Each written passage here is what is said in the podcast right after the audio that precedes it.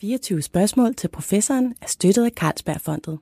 fireogtyve spørgsmål til professoren er støttet af Carlsbergfondet. Du lytter til Weekendavisen.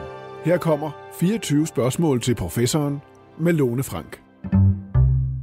Når vi siger klima og klimaforandringer, så plejer vi helt standardmæssigt at snakke C O to, C O to, C O to. Hvis man så en gang imellem siger solpletter, så er der nok nogen, der tænker, nå ja, var der ikke, var der ikke en dansk forsker, der havde nogle idéer med noget med solpletter, og det havde en betydning.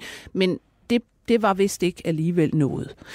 Øhm, så er der nu det med, med solen og dens indflydelse på klimaet. Det er faktisk et, øh, et ret interessant emne, som man måske ikke hører særlig meget om, og det skal vi høre en del om i dag. Og ikke mindst om, hvordan at det her med solens indflydelse måske i virkeligheden skal tænkes meget mere regionalt i forhold til klimaforandringer. Og vi skal i det hele taget måske til at se på klimaforandringer og forstå dem meget mere regionalt og lokalt end, end egentlig globalt. Og jeg har inviteret en øh, ekspert i det her med solens indflydelse på vores klima, som vil tale meget mere om det her. Og det er dig, Christoffer Karoff.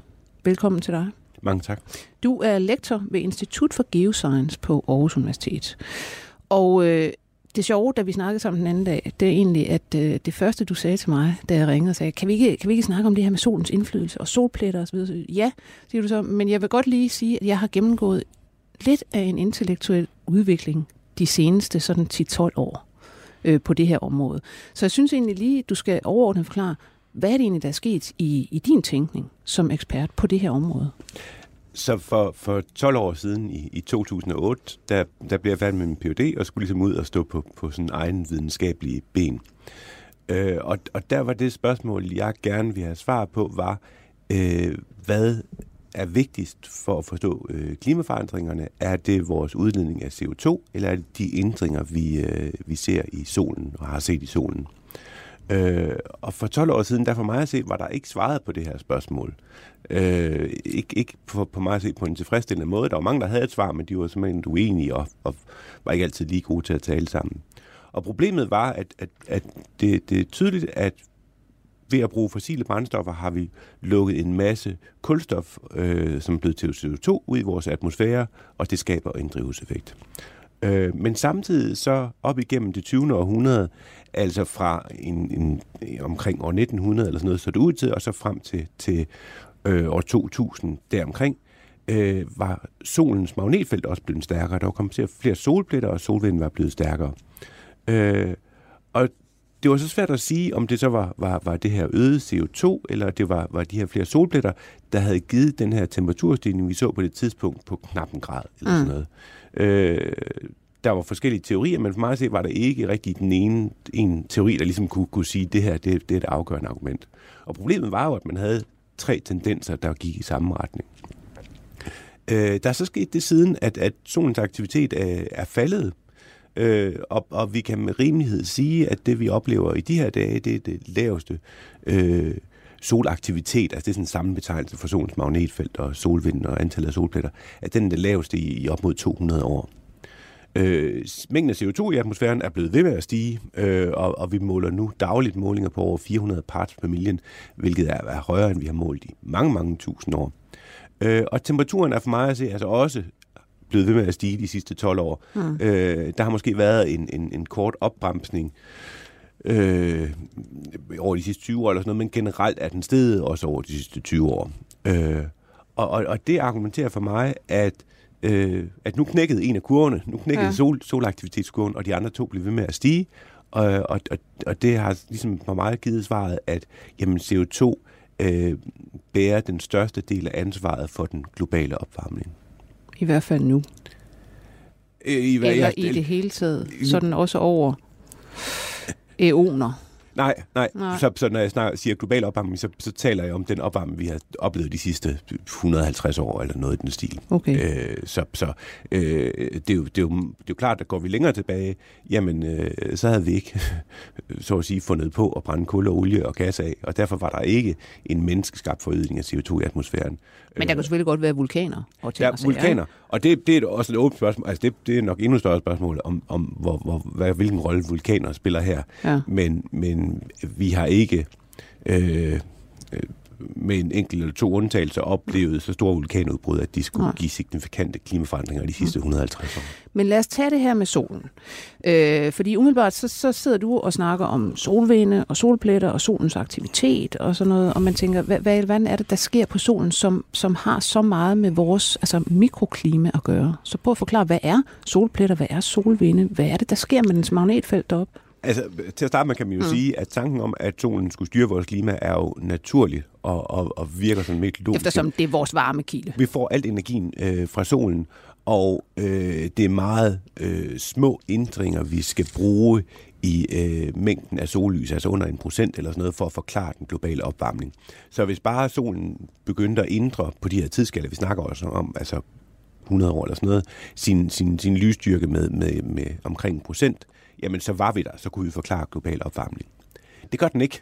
Solen ser ud til at være uhyre konstant i forhold til øh, dens lysstyrke. Altså den, dens energiafbrænding er sådan set den samme ja. hele tiden? På, på tidsskala af, af, af millioner år, ja. eller derunder, er, er energiafbrændingen i solen ja. uhyre konstant. Og, det er ligesom, og også, hvis man havde en tres watt pære, den kører altså med tres watt.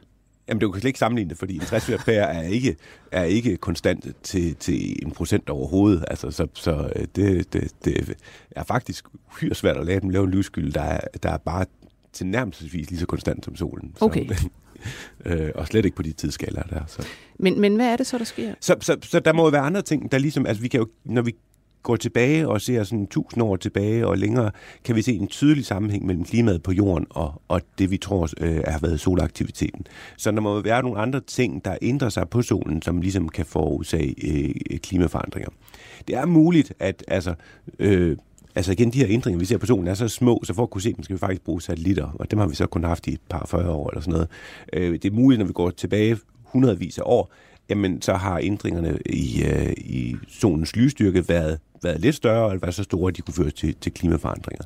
Men det er også muligt, at vi skal kigge på andre forstærkningsmekanismer, og der er det, at, at Henrik Svensmark, som du kort var indtalt på før... Den danske øh, forsker, som er blevet meget kendt for sin solplet-teori. Lige præcis, ja.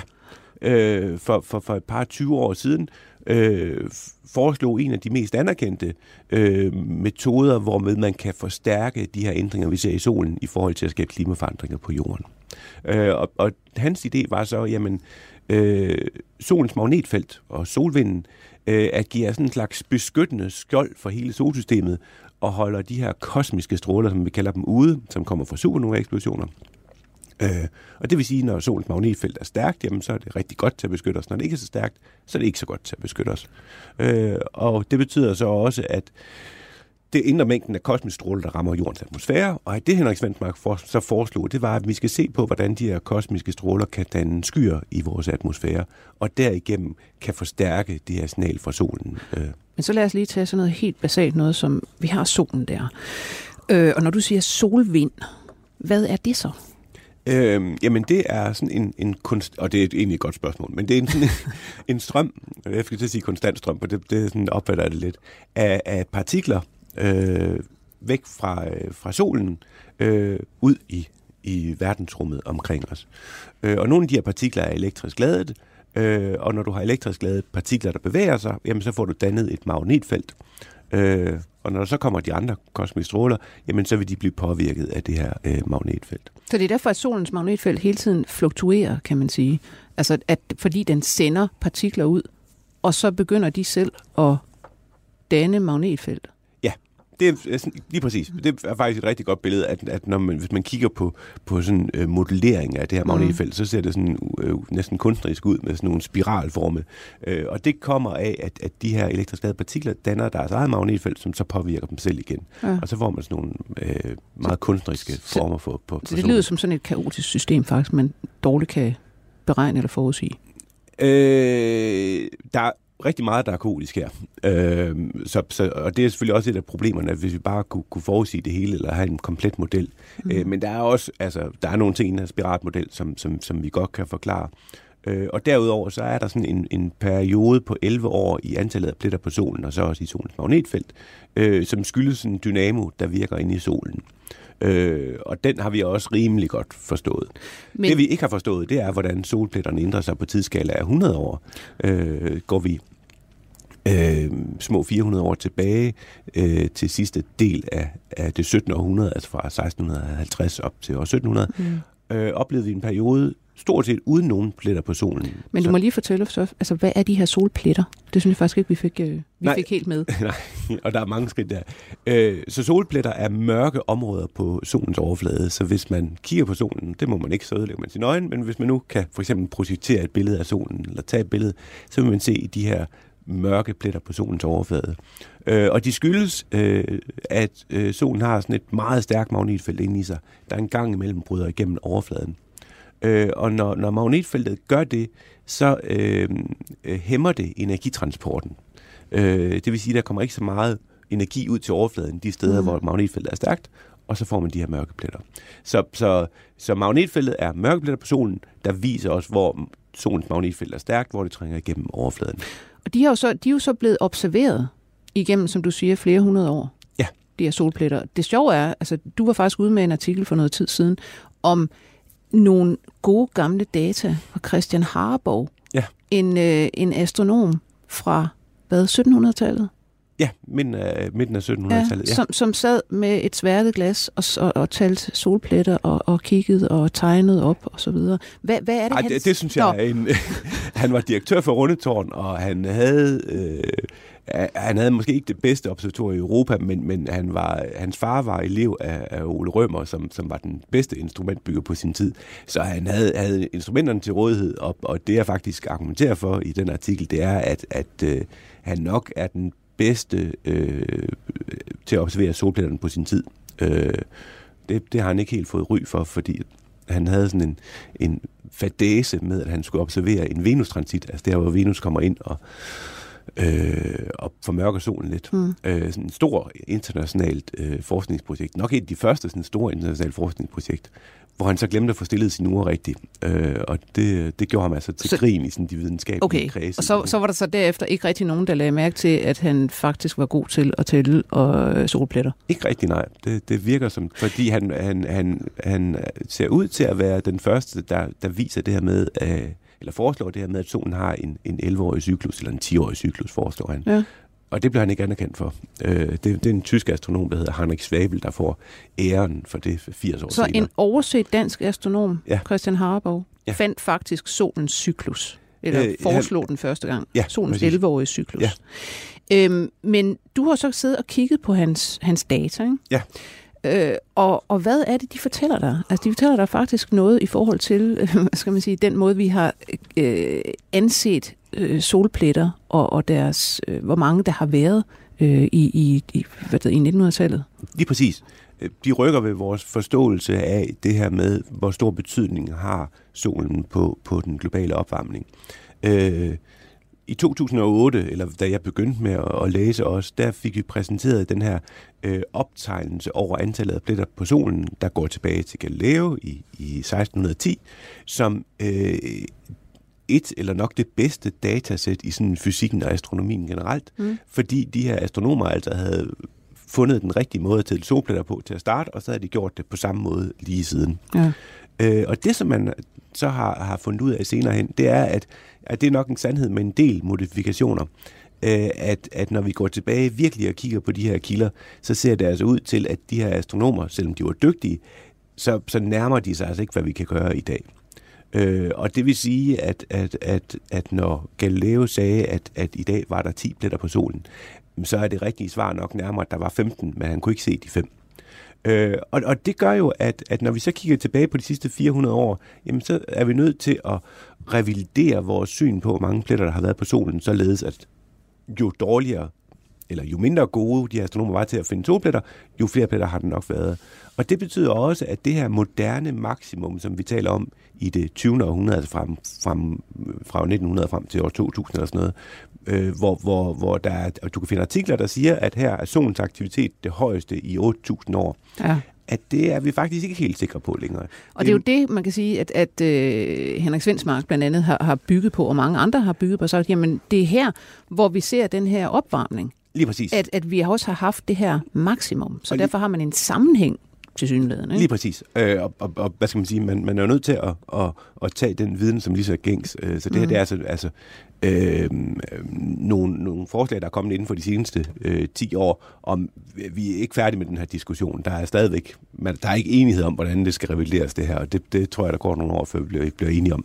Men øh, det, som det, det tyder på, det er, at antallet af pletter på for eksempel Christian Horrebows tid i midten af sytten hundrede, mm. øh, sytten hundrede ja, omkring sytten halvtreds, øh, måske var, var mængden af solpletter var lige så høj som de, de gange, vi har oplevet i det tyvende århundrede med flest solpletter. Mm. Øh, og hvis, hvis, hvis, hvis solen har været lige så aktiv i midten af sytten hundrede-tallet, som den har været i midten af nitten hundrede-tallet, jamen så er der jo ikke, så er der jo ikke belæg for at sige, at en stor del af den globale opvarmning skyldes solen.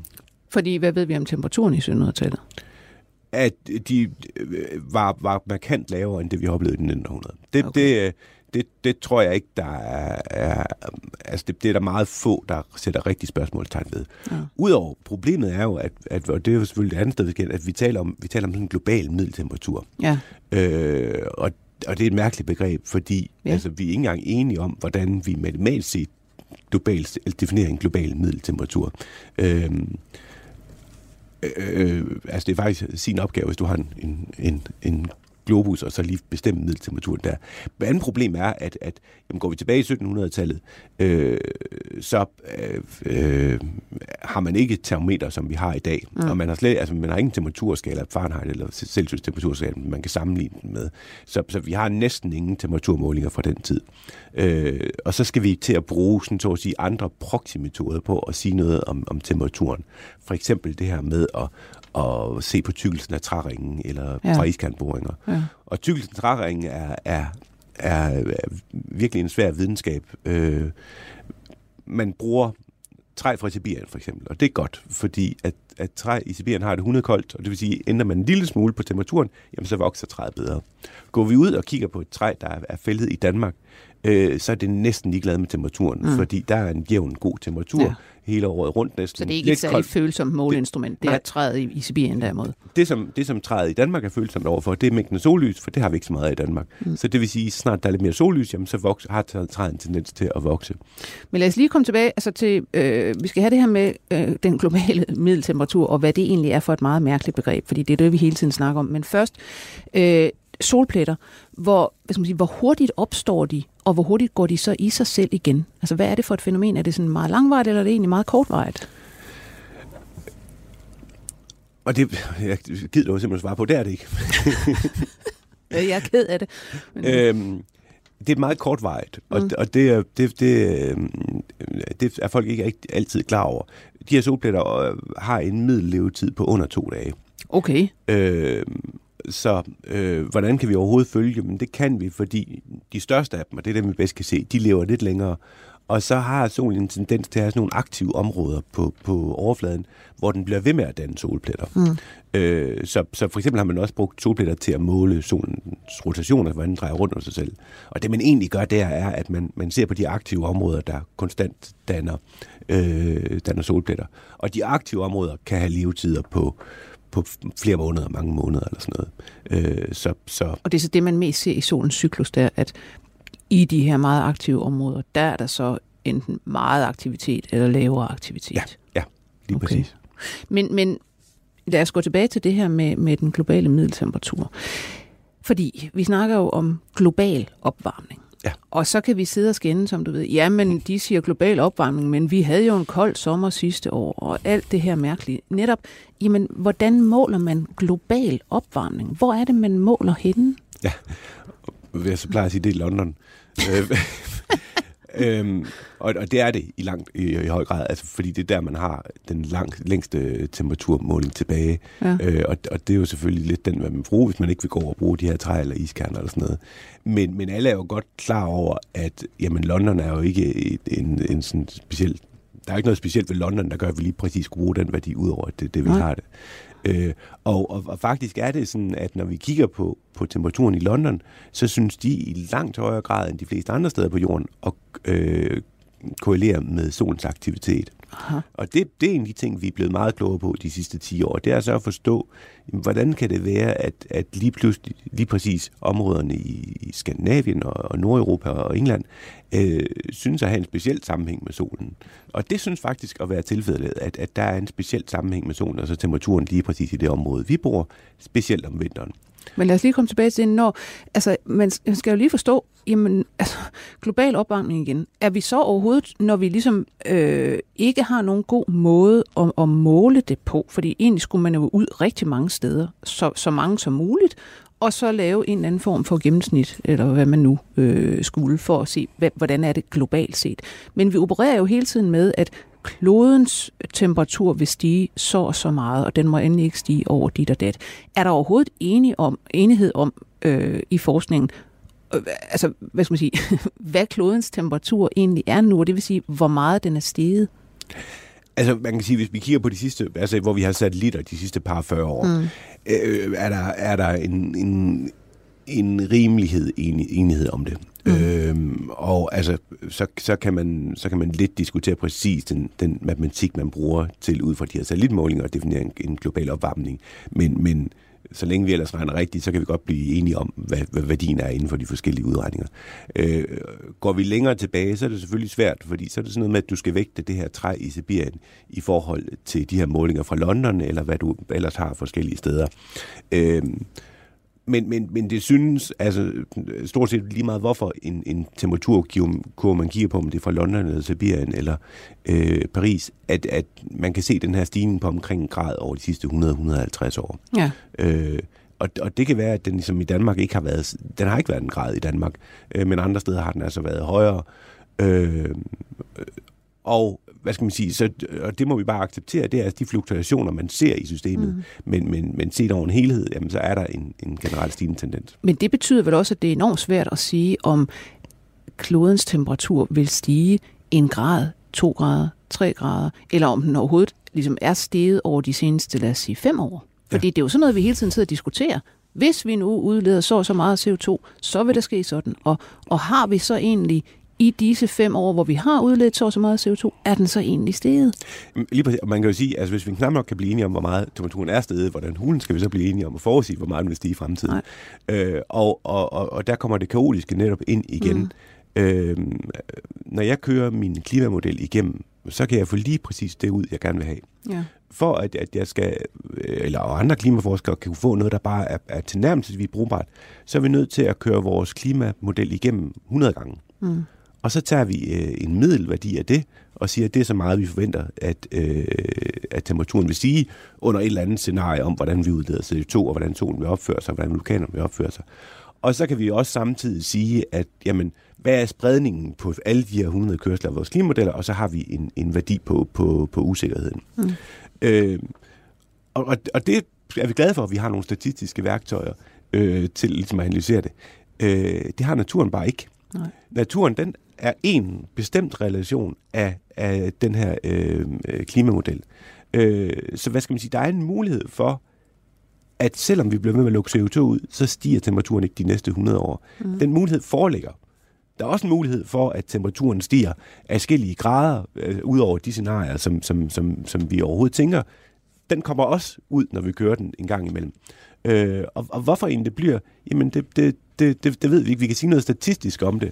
Og så er der nogen, der har tendens til at sige, okay, når man så angiver en middelværdi, og så det viser sig, at jamen, så valgte klimaet en af de, de, mm. de modeller, der lå lidt uden for dem, så siger så er klimamodellen forkert. Og det er den altså ikke. Det er ikke det samme. Problemet er, at det her at det er kaotisk, det er kaotisk så, så, så vi kan ikke fuldstændig forudsige det. Vi kan sige noget statistik om, hvordan vi forventer det. Så vi får ikke en klima, en klimamodel, som kan forudsige med noget, der bare ligner øh, hundrede eller halvfems procent øh, sikkerhed, at sådan her bliver det, hvis vi gør sådan og sådan. Øh, nej, det, der, der, og, det, og det altså, hvad skal man sige, og det er ikke kun fordi vi ikke er dygtige nok. Øh, det er simpelthen fordi, at, at der er for mange skalaer involveret fra, fra sådan, altså jo egentlig sådan set den, den sådan mindste mikrofysik, som er det, Henrik Svensmark arbejder med, når han prøver at forstille, hvordan kosmiske stråler kan danne skyer, mm. op til, til, til skalaer af stort set hele jordens radius, hvor, hvor klimasystemer øh, virker på. Øh, og det er simpelthen for mange størrelseordner til, at vi kan putte det ind i en klimamodel, og derfor er vi nødt til og ligesom vi siger, parametriserer det øh, på en eller anden måde. Og det vil sige, at så siger man, jamen så har kosmiske stråler nok cirka den her indflydelse mm. på skyerne, og det kan vi forhøjelse skændes om. Øhm, og dermed bliver vi ikke i stand til sådan fuldstændig de, øh, nøjagtige at lave en forudsigelse, så bliver det en statistisk øh, forudsigelse for år. Mm. Før vi går tilbage til det her med, med øh, den lokale skandinaviske øh, hvad der hedder, øh, solaktivitet og hvad det gør, så vil jeg godt lige øh, bringe noget ind, som jeg synes er ret interessant, når vi sidder her og snakker om, øh, hvor usikkert det hele er. Og det var jo, hvis vi går tilbage til februar, så kom der sådan nogle artikler ud, der hed her årets bedste nyhed, klimadommedag er aflyst. Øh, og det skyldes, at øh, der var to øh, fremtrædende klimaforskere, Sieg Hausvater og Glenn Peters, som, som i Nature kom med en, øh, en kommentar, et opråb, hvor de siger, at jamen, det scenarie, som ofte bruges øh, af både journalister og også forskere, som siger, at jamen, vi vil få i, i løbet af, af nogle år, så vil vi få en, en stigning øh, af den globale temperatur på sådan fem grader. Og det vil give en altså nærmest ubeboelig jord. Det vil give altså øh, kaos overalt, fantastiske klimaforandringer. Og der er skrevet store bestsellerbøger om, at, at det vil simpelthen, du ved, altså nærmest få menneskeheden til at gå under, stort set i kamp mod hinanden. Ikke? Og de skriver så, jamen, at den her, det her worst case scenario, som man egentlig har øh, brugt som nærmest et, et, et sandsynligt scenarium, det kommer bare af, at man fra øh, for ti år siden, øh, der bestemte klimaforskere sig til at, at modellere på en bestemt måde og skrive øh, og, og beskrive effekten af C O to udledning på en bestemt måde. Og det gav så en, en række scenarier, og det her var det værste af dem. Og som de skriver og gør godt rede for i Nature, det er fuldstændig, altså stort set u- usandsynligt, det her scenarium. Og i virkeligheden så ser det øh, hvad skal man sige, meget bedre ud, end man har sagt længe. Øh, at måske, måske får man en, en to-graders stigning over de næste halvtreds til hundrede år, ikke? Altså, og måske endnu mindre, fordi man jo hele tiden gør noget. Og det de så også siger er, at, at noget af det værste er jo, at denne her panik, man er kommet ind i, fordi man hele tiden har brugt det her worst case scenario som det mest sandsynlige, jamen det har i virkeligheden måske gjort, at man ikke får lavet det rigtige, øh, de rigtige tiltag, fordi det ser simpelthen for svært ud. Man, man er ligesom op mod en mur, der siger, jamen vi vil alle sammen dø. Altså det er det, de unge render rundt og tror, vi vil alle sammen dø. Altså, og, og hvad skal vi dog gøre? Vi kan ikke gøre noget. Jo, det kan vi sagtens. Og det kommer vi så ind på senere. Altså det har de jo øh, ret i, at øh, der er en tendens, og jeg tror egentlig mest i, i medierne og politikere, til at tage worst case scenario og lave det om til, til most likely scenario. Øh, inden for videnskab synes jeg egentlig, at folk er, er rimelig gode til at holde styr på det. Øh, så, og, og, og hvad skal man sige? For mig at se, at det er også vigtigt at prøve at, at ligesom øh, se, se på det her med, med positive briller, fordi vi er sådan set noget rigtig langt med, specielt i Danmark, at begrænse øh, udledningen af, af, af C O to. Ja, den er jo halveret siden halvfemserne, ikke? Lige præcis. Så kan man sige, så, og det har alle lande en tendens, så de tager lige præcis det år, hvor der er C O to udledning er højest, og så mm. sætter det som mm. mål. Øhm, men, men, men, men, altså, den er dog halveret siden halvfemserne. Altså, det... det, det øh, Og så tro, at, at man skal køre efter et worst case scenario, der hedder business as usual, det er måske heller ikke, måske heller ikke helt rigtigt. Øhm, men vi er selvfølgelig ikke i mål endnu. Øh, og og det, er jo, det er jo nok også, øh, øh, hvad skal man sige, altså det, det som folk gerne vil, jamen vi skal fortsætte, øh, vi skal fortsætte den her udvikling. Ja, vi skal bare lige tænke os om, hvordan vi, vi, hvordan vi bedst gør det. Ja. Altså, øh, at, at øh, nu har regeringen sat det her tyve tredive mål om, at vi skal have en halvfjerds procent reduktion på meget kort tid. Øh, og, og det har nok en tendens til at gøre, at man, man kommer til at satse på nogle relativt kortsigtede løsninger. Skrækeksemplet er det her med, at vi begynder at bruge biobrændsel i, i vores kraftvarmeværker, ja. I stedet for kul. Ja, øh, fordi ja så, så det, kom, vi, vi importerer træpiller, ikke? Præcis, så kommer vi af med kullet. Ja. Øh, det er ikke sikkert, at vi lukker mindre C O to ud, fordi det der træ altså også sender C O to ud, og, og det, der er en risiko for, at vi bidrager til at fælde regnskoven, så videre, som egentlig er endnu værre. Øh, så... så ja. øh, Så, så man er nødt til at tænke, tænke langsigtet, og, og, og nu bevæger jeg mig lidt uden for mit ekspertiseområde, men, men for mig at se, er der ikke anden mulighed, end at vi skal til at have fat på, på en eller anden form for, for C O to skat eller C O to afgift. Øh, det kan også være et, et bedre kvotesystem end det, vi har i dag, for at virkelig gøre noget ved det her. Og det, det synes de fleste økonomer også at være interesseret i. Øh, og det kan man jo bare gøre. Altså, øh, det står politikerne frit for at, at, at, at, at lave en C O to afgift på, lad os sige, hundrede euro per, mm. per ton i morgen. Og det vil altså sådan set, hvis hele verden gjorde det, så tror jeg, problemet vil være løst, eller ja. Dem, der ved mere om det her, ja. End jeg gør, tror det vil være løst. Øh, så hvis man virkelig vil gøre noget ved det her, så kan det altså lade sig gøre. Ja. Men så lad os høre om øh, det skandinaviske klimasystem og og solen. Fordi ja. Vi går jo netop ofte og, og, og, og, og sammenligner, jamen, hvad der sker her med den globale opvarmning. Kan vi nu forklare det med global opvarmning osv.? osv.? Ja, den frygtelig varme vinter, ikke? Det er jo global opvarmning. Hvad er det, der sker med solen og Skandinavien? Øhm, at, øhm, at det, vi har, det, vi har fået en bedre forståelse for, det er, hvordan øh, at de her begrænsede ændringer i solen Øh, kan, kan ligesom forstærkes gennem sådan lokale øh, klimasystemer. Øh, og der er ligesom to måder, hvor man, hvor man, øh, man taler om, at de kan blive, blive påvirket. Enten at, at opvarmning af specielt øh, oceaner, men også øh, landjord, kan ligesom få varm luft til at stige op, og så påvirke klimasystemerne nedefra, eller at opvarmning af vores atmosfære, specielt det her ozonlag, vi har liggende deroppe, kan påvirke af atmosfæren opfra, og på den måde påvirke det.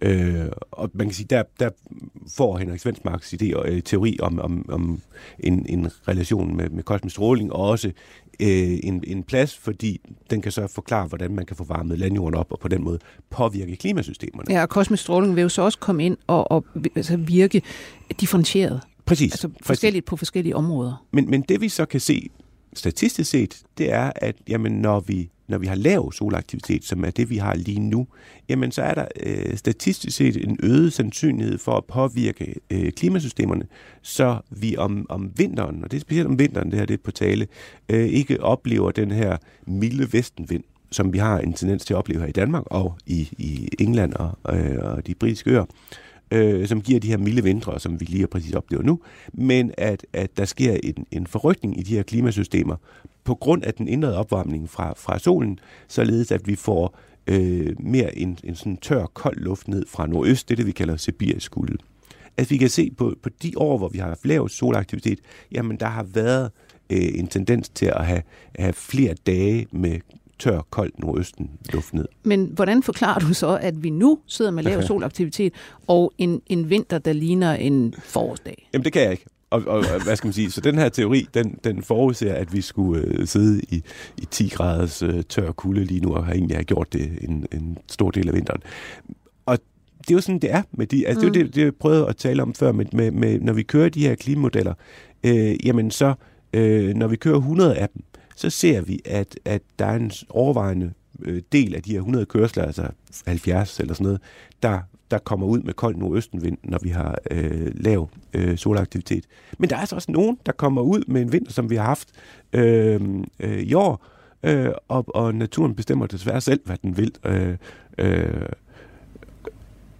så hvad skal man sige? Så det kan være noget... Altså vores det vinter kan... i år betyder jo ikke, ja. At solen ikke har indflydelse på klimaet. Det betyder ikke, at den globale opvarmning er meget stærkere end... end øh, Nej, den, det kan den, man nemlig slet ikke præcis. Konkludere.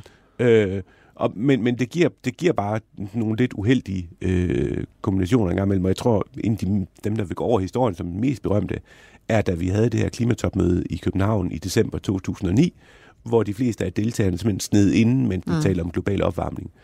Og den vinter der, øh, som vi i øvrigt, den tror vi, vi kan tilskrive solen. Så der var hvis, lav solaktivitet, var, virkelig lav solaktivitet. Det var sidst, der var lav solaktivitet, ja. Så... Øh, men, men den vinter betyder jo ikke, at global opvarmning ikke fandt sted. Den betyder bare, at vi kan opleve nogle fluktuationer, som i øvrigt også skal skyldes andre fænomener, øh, der, der finder sted på samme tid.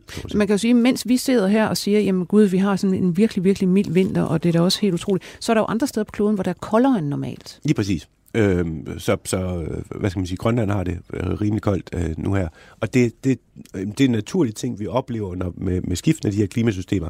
Øh, jamen så, altså, det betyder jo ikke, altså, så, så, så, så det vi prøver at, at, at ligesom bevæge os hen mod, det er, jamen, øh, solens sådan, øh, påvirkning af jorden på tidsskala af hundrede år har nok været mindre, end vi har troet.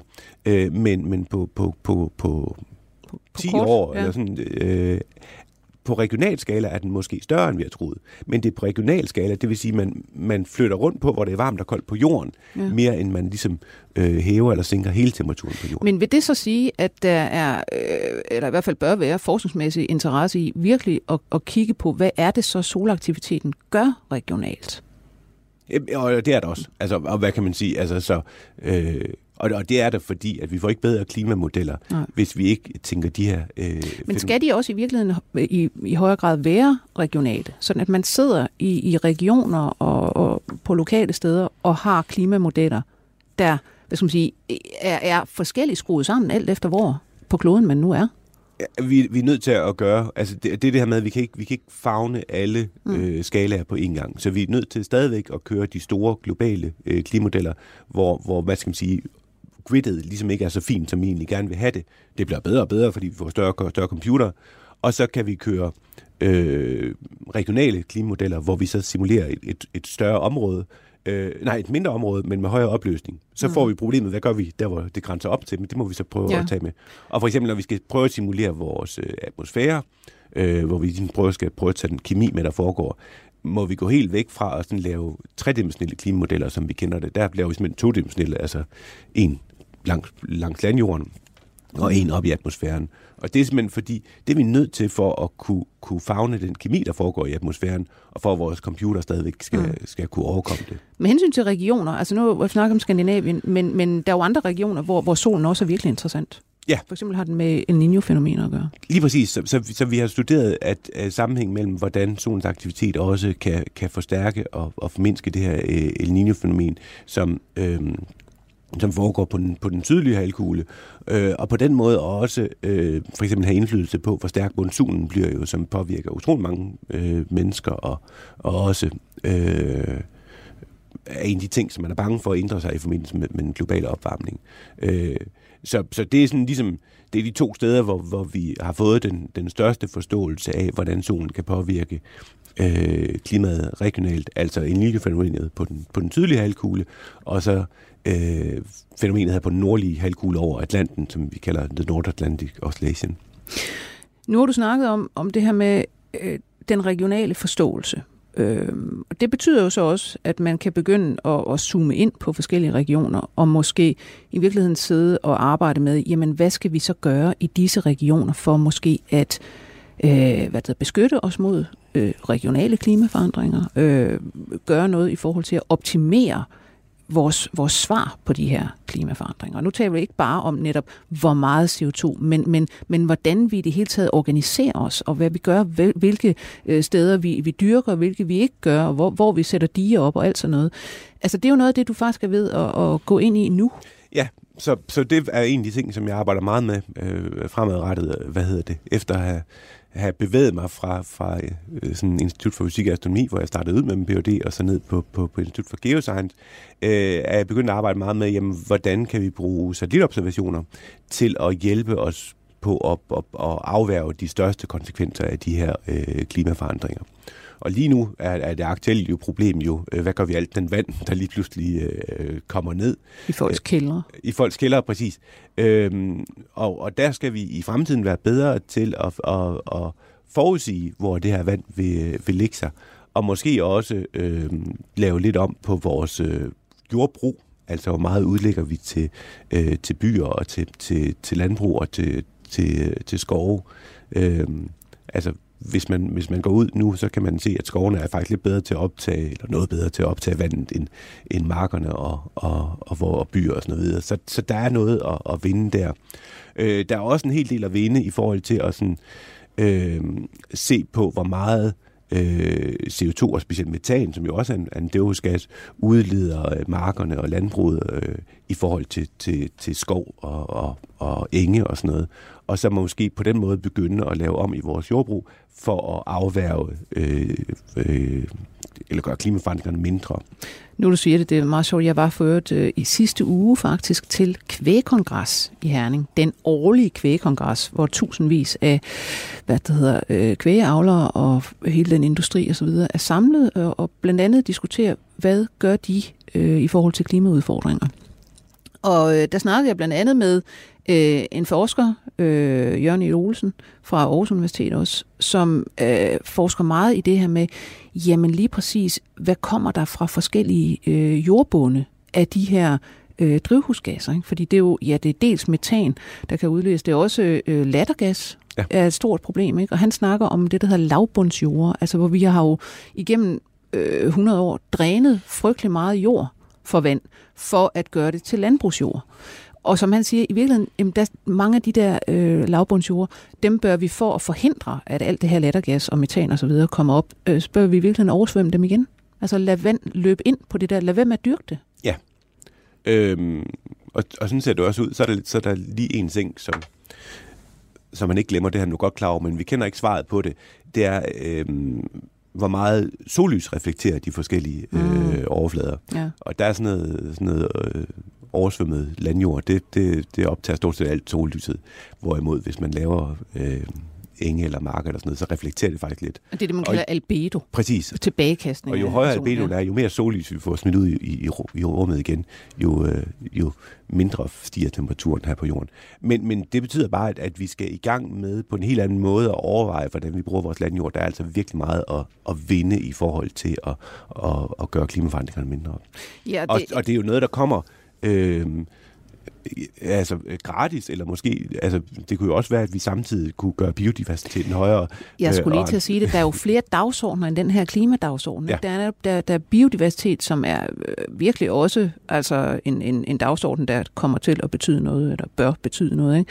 Og der er, hvis vi ser globalt på det, så er der jo også noget med oprindelige befolkninger, der er ikke mindst øh, udnyttelse af naturressourcer og alt det her.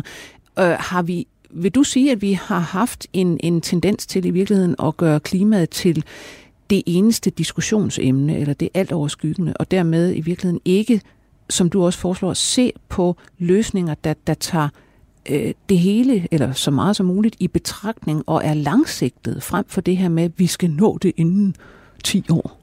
Jamen, hvad skal man sige? Ja og, og nej. Altså, i de videnskabelige kredse er der er forståelse ja, for det. Men nu tænker jeg, og jeg vil så også sige, at øh, nu, nu er der jo givet rigtig mange penge til, til grøn omstilling. Øh, til, de er så blandt andet givet igennem Innovationsfonden og det frie mm. forskningsråd. Og de oplæg, de har fået, er altså uhyre fornuftige og fokuserer netop på, på et tyve halvtreds mål om, om total stop for udledning, frem for det her kortsigtede tyve tredive mål. Ja. Øh, så, så, så selv det politikerne gør er faktisk også fornuftigt, øh, fornuftigt her. Øh, men, men der kan godt, altså nogle gange, specielt i pressen, kan det virke som om, at, at det er alene en satsning på det her øh, øh, tyve tredive mål, og det kan altså være en, øh, en, en lille smule farligt, altså med eksemplet med, med vores forbrug af biobrændsler før, som jeg yeah. nævnte. øhm, så, så, så, så, øhm, og, og der var, et, hvis vi går lidt længere tilbage, så var der også med, med, med, med mad, at vi begyndte at, at bruge, bruge mad i vores brændstof, øh, som skabte sådan global hungersnød. Så, så der findes nogle skræktilfælde, når vi går tilbage. Øh, og dem skal vi prøve at, at manøvrere udenom ved at tænke mere, mere langsigtet her. Men man kan vel sige, altså overordnet, at øh, i virkeligheden... Øh, panik og det øh, meget snævre fokus, der kommer med panik, det er aldrig nogen god idé. Nej, det oplever vi jo også med, med coronavirus lige nu. Så, så ja.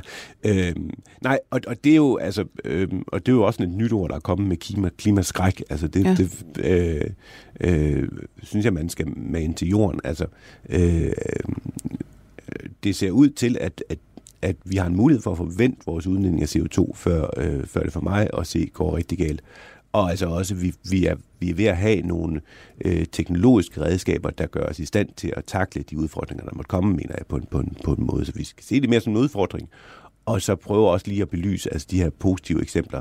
Altså, at når, når det blæser bare en lille smule i Danmark, jamen, så producerer vi langt mere strøm, end vi kan øh, forbruge.